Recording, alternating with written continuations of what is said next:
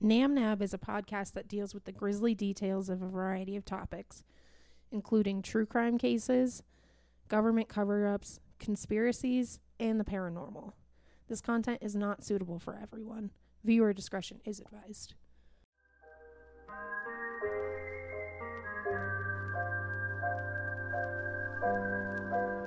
She was murdered. Sup, my dudes? Welcome back. This is not a monster, not a boogeyman. I'm Naomi. I'm Janae, And I'm Les. and today we have a special guest again. Naya is join, joining us again, so she's going to sit in and comment on this case. Hello, hello, hello. So we're gonna do little break cases in between the big case that we're doing. Um, this one isn't much of a break, so sorry. There aren't any children involved. Except for those who were once children and who are now disturbed adults. No, I'm just kidding. Yeah, yeah, pretty much. so yeah, um, this is one of those cases. So today's case is one that kind of hasn't left my brain since we went to New Orleans a couple years Mhm. ago, and we like heard it on a tour. Yeah. It was just super weird. Everything in New Orleans has like this weird kind of like energy to it, but like hearing that from the fucking warlock that we did, um, Guy was a warlock. the guy was a warlock. You can't did tell they me take otherwise. you on the tour? Just like different haunted locations or was like it creepy for Zack and locations. Like apartment or? So like we went around, walked around New Orleans, and went to different sites with like ghost activity. Oh. Mhm. Um, we didn't go like inside. yeah, we would view them from like the street. Oh. But- Because they have a bunch of those tours in New Orleans. Yeah, and they just like tell you the little little stories. yeah, I've heard of those before, but I was just wondering where like Zack and Addie came up. Yeah, so um, this was the first story I think they took us to on I like the tour, second one, yeah, and something then like that. they took us to a couple other places. The only one that sticks out in my mind is the Delphi House, though. Mhm. Um, but was yeah, it like Addie's bar that was haunted or something? no, they took us to the hotel where Zack killed himself Yeah. Oh. Whoa. because that's where the ghost activity has been. Yeah, that's what I was wondering. Well, and there's some that happens at that apartment as well, because that's how I got introduced to this case was the whole paranormal side. This case is pretty rough. So here's your content warning. We're going to be discussing addiction, suicide, war and military experiences, mental health, domestic violence, and dismemberment. so if you need to skip this episode, totally understandable. In October of 2006, a hotel guest at a local New Orleans hotel saw a man's body on the roof of a nearby parking garage. Alarmed, he called the hotel's front desk and they kind of went to go check on the uh, parking garage. What they find is not only the body of Zack Bowen, who had just completed suicide, but a detailed suicide note leading to one of the most gruesome crime scenes in New Orleans history. If you've been to New Orleans, you know there's some magic uh, to the air and like just the city that you can't really explain. I think Naomi Mhm. touched on that Yeah. but many people have been like captivated by this magic, including Zack and Addie. And today we'll be discussing the deaths of Addie Hall and Zack Bowen. So I'll start with their like backstories, and then we'll kind of go into how they met and how this story kind of unfolds. Um, so there's not a whole lot shared about Addie's childhood, but Addie Hall was from North Carolina, and she was described by her friends as a free spirit. And she was an artist of many kinds and was drawn to New Orleans because of the like artsy vibe. In New Orleans, she did a few kinds of jobs. She was like a dancer, and she also did some bartending in the French Quarter. And she was super popular. She had a really big group of friends who was close to her but she was also a heavy drinker and she was mean when she drank. This alcohol use made Addie lose friends quickly. Um, the alcohol wasn't the only vice that she indulged in, though. She was known to partake in drugs like cocaine as well. Substance use started to get the best of Addie as she spent she was spending a lot of time with cocaine dealers and involved with the wrong crowd, and she was sucked into abusive relationships with men. In 2005, this turned around by meeting Zack Bowen. Turned around? Yeah. It's interesting because I feel like um, normally not a lot is said about her and like how she was prior to her death. Like everything I heard about her originally was all like focusing only on on the death. A lot of the articles only have information related to her death. Yeah. There's just not a ton of information about her other than like her moving to New Orleans. And there's a lot of focus on the fact that she was a dancer and a bartender and like kind of a So party she was girl. already 21 when Yeah. she moved into the. yeah, into New Orleans. So, Orleans, yeah. yeah, but there's a lot more focus on the fact that she was a party girl more than like anything about her, which is a kind of frustrating to Yeah. see. Mm-hmm. considering you know she's a murder victim well and we'll get into this later too but there's there's a lot of mutual toxicity going on in this relationship and that's not to excuse either side here especially not with what we get into later with zack's actions um but yeah it's it's an interesting story because it's complex so there's a lot more information on zack bowen than there is on Addie. He was born uh, May 15th, 1978. Um, and he had kind of an interesting upbringing. His family tra- traveled often in his youth before settling in Washington. and his parents had kind of an unstable marriage, but there wasn't any abuse involved. Just standard, like, Shitty home life. yeah, Stuff. exactly. Like not super invested in this relationship kind of stuff. Eventually, this instability caused Zack's mother to divorce their father. Um, and after this, she settled with Zack and his brother in California, and he was described by those who knew him as kind and friendly. Once a good student, when he lost Homecoming King, this changed him like fundamentally, and he began to struggle in school. That's really interesting that something of that size is so drastic in his life. Um, Yeah. it's kind of dumb. Yeah. Yes. I feel very mean for dumb. saying that, but I'm like, it's kind of dumb. It's dumb, but I part of me wonders if that's just like a cop out of Yeah. like information versus like these are my actual feelings about what's going on. You know? I don't know. But it seems kind of dumb. um, this would be the start of a long line of disappointments in Zack's life. He dropped out of high school and moved back to Washington to be with his dad after this. Zack spent this time with his father going on a cross country road trip. What? Yeah.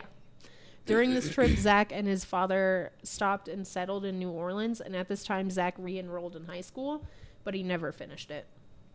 Um, but he did love New Orleans and decided to stay. At 18 years old, he met a 28 year old woman named Lana. Question mark. Oh, sh- so she is significantly older than him. Yes. Yes. And he's still pretty much a teenager. Yeah. He is a teenager. Yeah. Yeah. He's 18. Yeah. 18 or 19? He's 18. 18. She's 28. 10 year difference. Yeah. I mean, and she's 28. Yeah. yeah. She's an adult. Full adult. They eventually get married and have kids. what? At 18 in 2000, Zack decides to join the military. Eventually, he was uh, generally discharged after two tours, one in Baghdad and one in Kosovo. In the military, Zack was a military police officer. He joined to have a secure way to take care of his growing family. I have a lot of feelings. Because Mhm. it's just. I feel like this is where we kind of want to come in and have that conversation about like the military preying on poor communities and communities that are trying to like just take care of their Mm-hmm. uh, families Mhm. and then they go into like certain high schools and want to like, recruit fucking children who can't get consent All to join income something like that. All uh, low All income low high income. schools, I remember particularly. like having this the at my army school. would be there. yeah. Would you say that he was successful there? I would say it was different than what he expected. And we'll talk a little bit about that. And this kind of plays into the like military and war experiences that I mentioned as a trigger warning. Just Um, sounds like he didn't have a lot of other options. uh, horizons. I mean, he dropped out of high school too. Yeah. It's just like I don't know. Maybe there were plans, or that was where he found. I mean- expansion Yeah. as a person, like growth. so Some people have that, yeah. we're literally talking like Lana gets pregnant. They have no way to take care of anything. He's like, And I'll he's join the 18. military. Yeah. Yes, He's right on he that sees it cutoff. solution. exactly. Who doesn't? Right, right. You're in dire situations. You make dire decisions. I know so many people who have done that situ. Yeah, that Yeah. same decision Right. making. because there's no other options, right? Uh, friends and family noticed changes in Zack's behavior when he returned from his deployment, stating that he seemed like he was a different person. Some of these experiences included watching military friends close to him die in battle and the death of a young girl that he had like made connection with prior to like he had given her candy um like the day before and she was killed because she was uh, had spoke had spoken to an American soldier. So because of these experiences he was discharged when he developed severe PTSD. Of course, because of the system here, Zack did not receive the help he needed to cope with these experiences that he had in the military. Yeah. And it's interesting that we like bring up PTSD. Like PTSD is experienced very differently by lots of different people. So like you could have a really traumatic experience and not have gone to war and you will still have PTSD, but if it is it's pretty um, intense for people who have been in the military, mm-hmm. especially in situation or anyone that have been like in near death situations. PTSD is very serious for them. Mm-hmm. When Zack returned home, Lana was upset that he had left the military.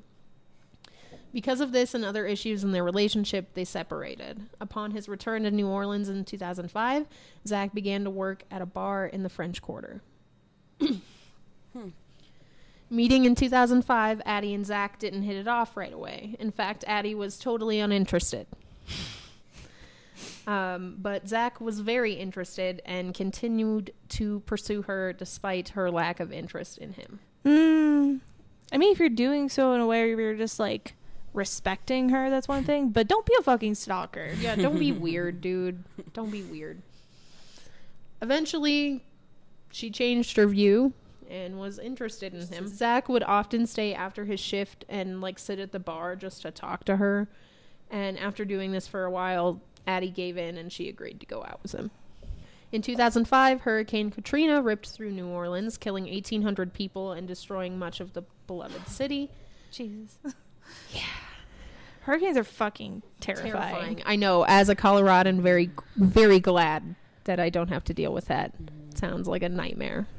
Sounds like literally the worst thing. Yeah, I don't even know like what what you do.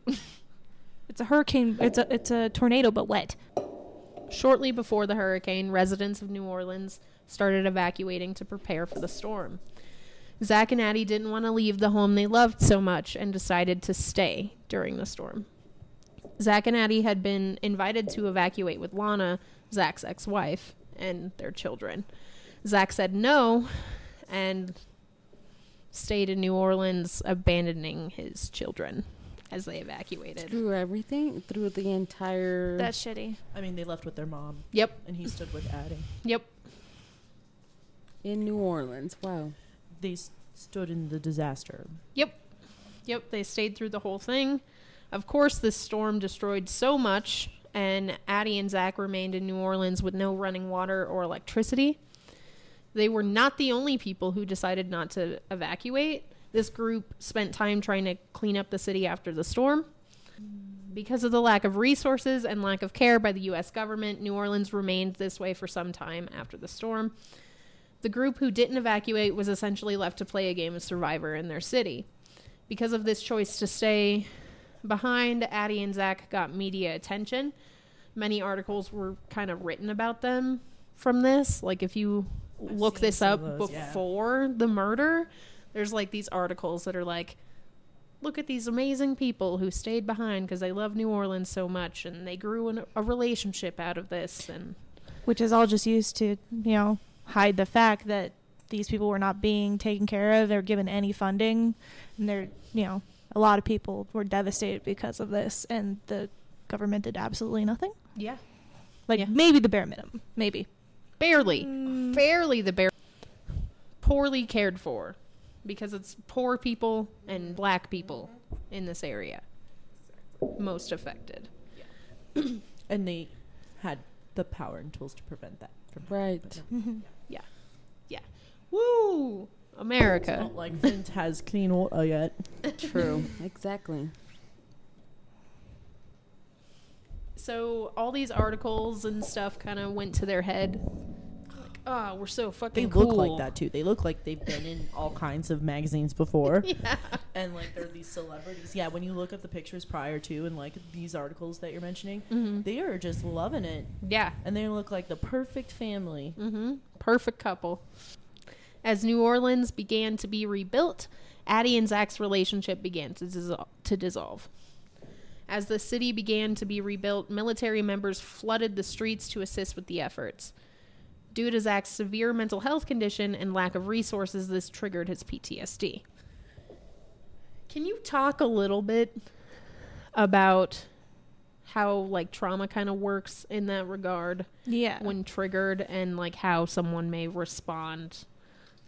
So, I think I mentioned this a little bit earlier about how PTSD affects you differently, um, and then specifically with, in this case, military forces are coming in and trying to bring order back to this area that's been now running in disorder without any sort of government help. Um, he in the military, like seeing other military um, personnel coming through your neighborhood, it feels like a war zone. So it puts them back into that mind state, and they are literally in that moment reliving it again. Um, so all that um, terror that that experience brought on kind of overwhelms you. Um, so that's like my kind of understanding with Mhm. it is also like because he's seen the way poverty affects war torn countries. I imagine he was already having those thoughts, and it was ramped up by seeing a trigger. Yeah. Yeah.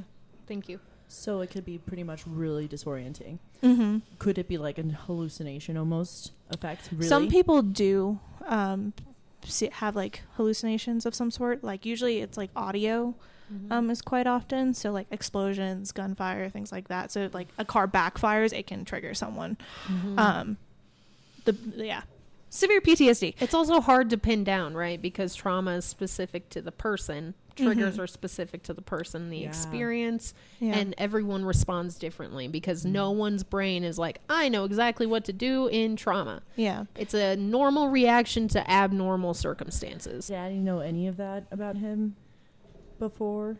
We wouldn't know. I don't know.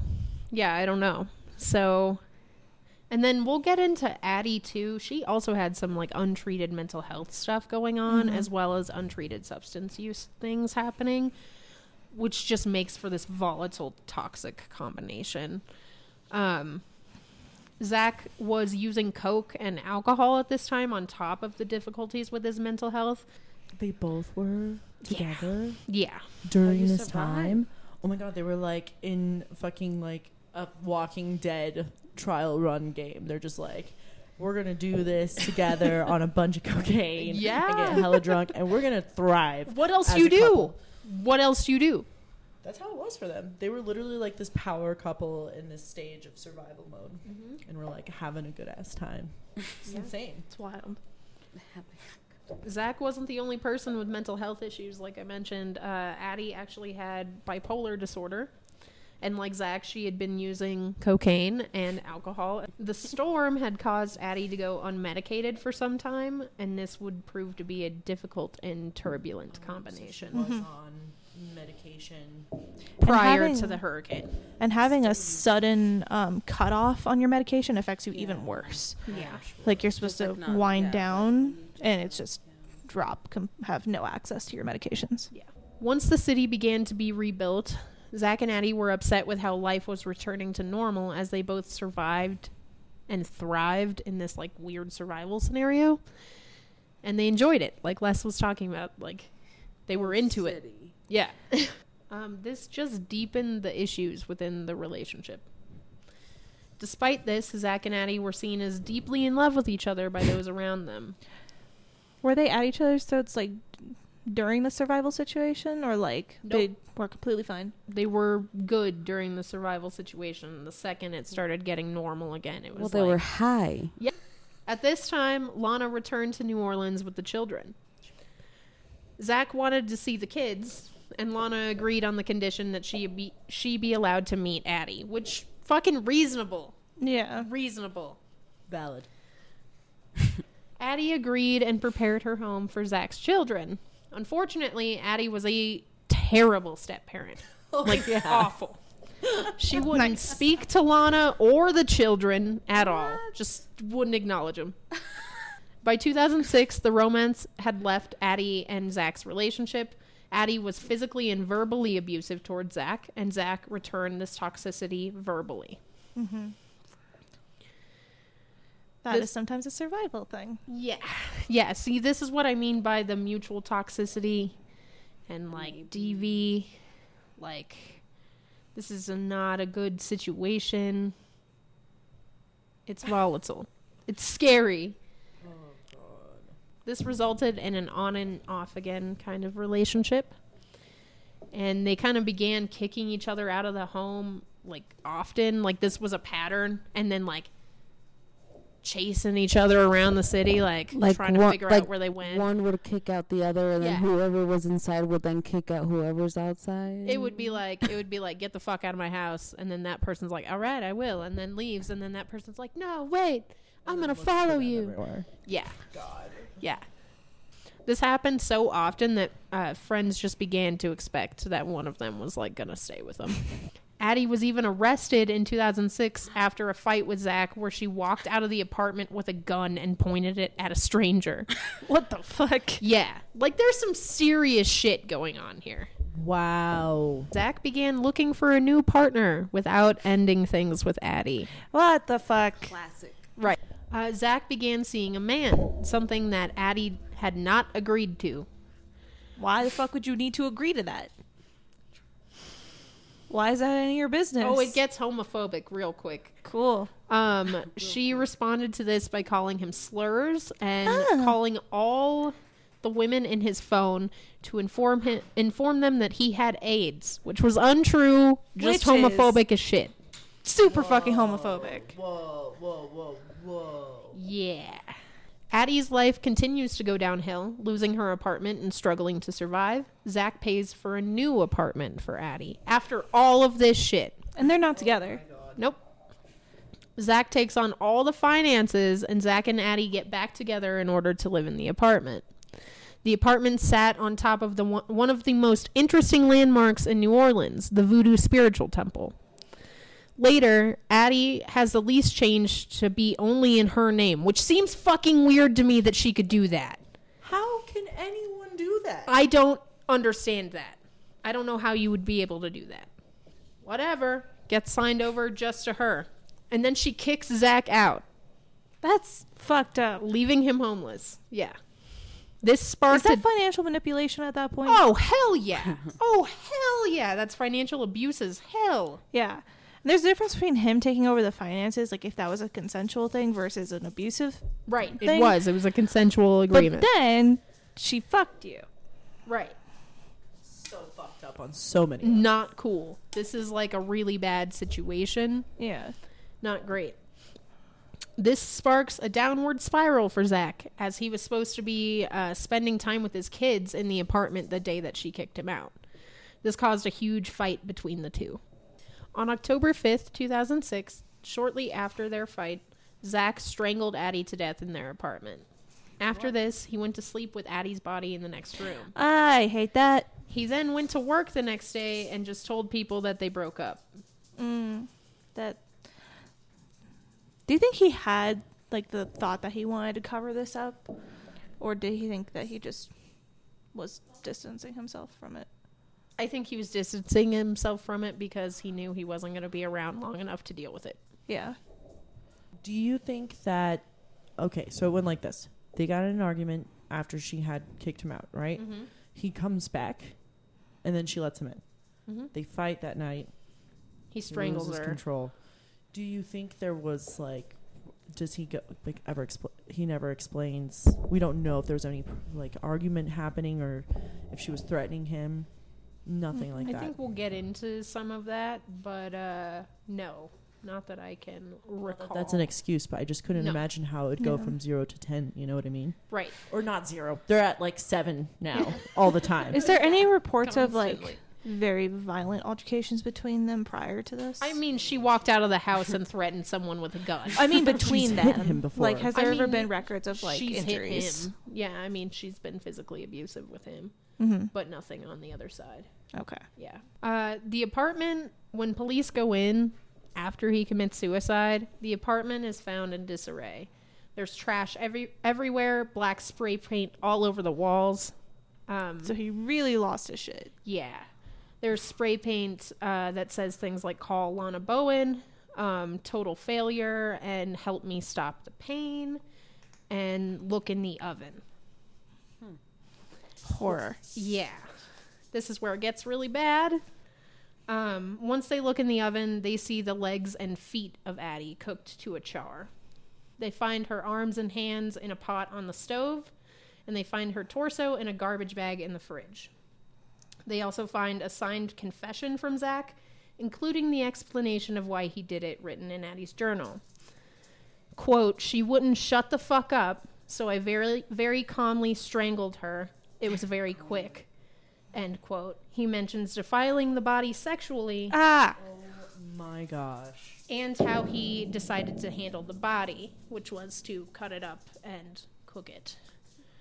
I hate this. This is at that point it's it's well beyond just like violence to the point of just like desecration. Yeah. There's no reports of cannibalism, which is the thing that people often go to with this case. Essentially, they think he was just trying to Make her unidentifiable. not even that, like just handle the remains better by condensing them. Do you think ultimately it's also to avoid the consequences of this action? Because it's like you should have just called the cops and have gone to jail. There's a lot happening here because like for the time that that she's dead and he's not dead, he just goes on a bender pretty much. Yeah. Um It's kind of what I was wondering. Yeah. Like, what did he do after that? Was he like spending all of his time inside, or 12. Oh my god. so he's like still going out interacting with people, doing shit, coming home, and doing this in his free time? Yes. Reports of smells. On Tuesday evening, two weeks after the murder and dismemberment, Zack Bowen committed suicide by jumping off the seventh floor of one of the most famous hotels in New Orleans. Um, he left a handwritten note and his army dog tags inside of a plastic bag in his pocket, and the gate keys to Addie's apartment in his front pocket. And the letter they find in his pocket is essentially says this This is not accidental. I had to take my own life to pay for the one I took. If you send a patrol car to 826 North Rampart, you'll find the dismembered corpse of my girlfriend Addie in the oven, on the stove, and in the fridge, and a full signed confession from myself. They also found some like journal entries uh, from Zack that were like written at the time of the murder. And one reads Today is Monday, the 16th of October, 2 a.m. I killed her at 1 a.m. Thursday, the 5th of October. I very calmly strangled her. It was very quick. Halfway through the task, task, I stopped and thought about what I was doing. The decision to halt the first idea and move to plan B uh, came after a while. I scared myself, not by the action of calmly strangling the woman I loved uh, and then desecrating her body, but by my lack of remorse for the action. I've known forever how horrible of a person I am, ask anyone, and decided to quit my jobs and spend the $1,500 cash I had being happy until I killed myself. So that's what I did. Good food, good drugs, good strippers, good friends, and any loose ends that I may have had. I didn't contact any family, so that'll explain the shock. I had a fantastic time living out my days. It's just about time now. What an asshole. Jeez. Yeah. So that is the story of Zack and Addie. Thoughts? I don't know what to think after that. Yeah. The confession. This whole situation, though, it's just like building up and building up. It's so many. It's kind of similar what we talked about with Chris Watts and Shanann Watts of like, it's just so many things not fitting together right in a dangerous way. That's Shit's super wild. shocking because it's like, did anyone ever know if he was ever dealing with those thoughts before? It was so weird how he said moving from plan A to plan B. Mm-hmm. Yeah. Isn't that so strange? Seems like meticulous. Strategic, yeah. Do we also know if his PTSD was being um, treated? No. No. No, neither of these people had treatment. So it, part of that was like waiting for VA. exactly that that was going to be my comment of. I feel like this also really shows the the why do we not help the copious amounts of veterans we have for feeding people into a pipeline into the fucking military? Why aren't we taking care of those people? Do we just start playing System of a Down every time we, yeah, we like, like BYOB plays in yeah, the I'm like, should that just be our outro for all these podcasts? It's just System of a Down. Come back next week. We're gonna continue our series of nightmarish stuff. Enjoy. Uh, if you want to see some pictures of Zack and Addie, we'll get some up on our Instagram at Not a Boogeyman. Yeah, there will also be some polls. So please come. We need your opinion. Yes, Mhm. yes. And if you want to see the blog post for this, where there will be uh, pictures and you can also read along with today's podcast for the most part, um, please visit namnab.com. We've got lots of cool stuff on there for you to check out. Bye. Bye.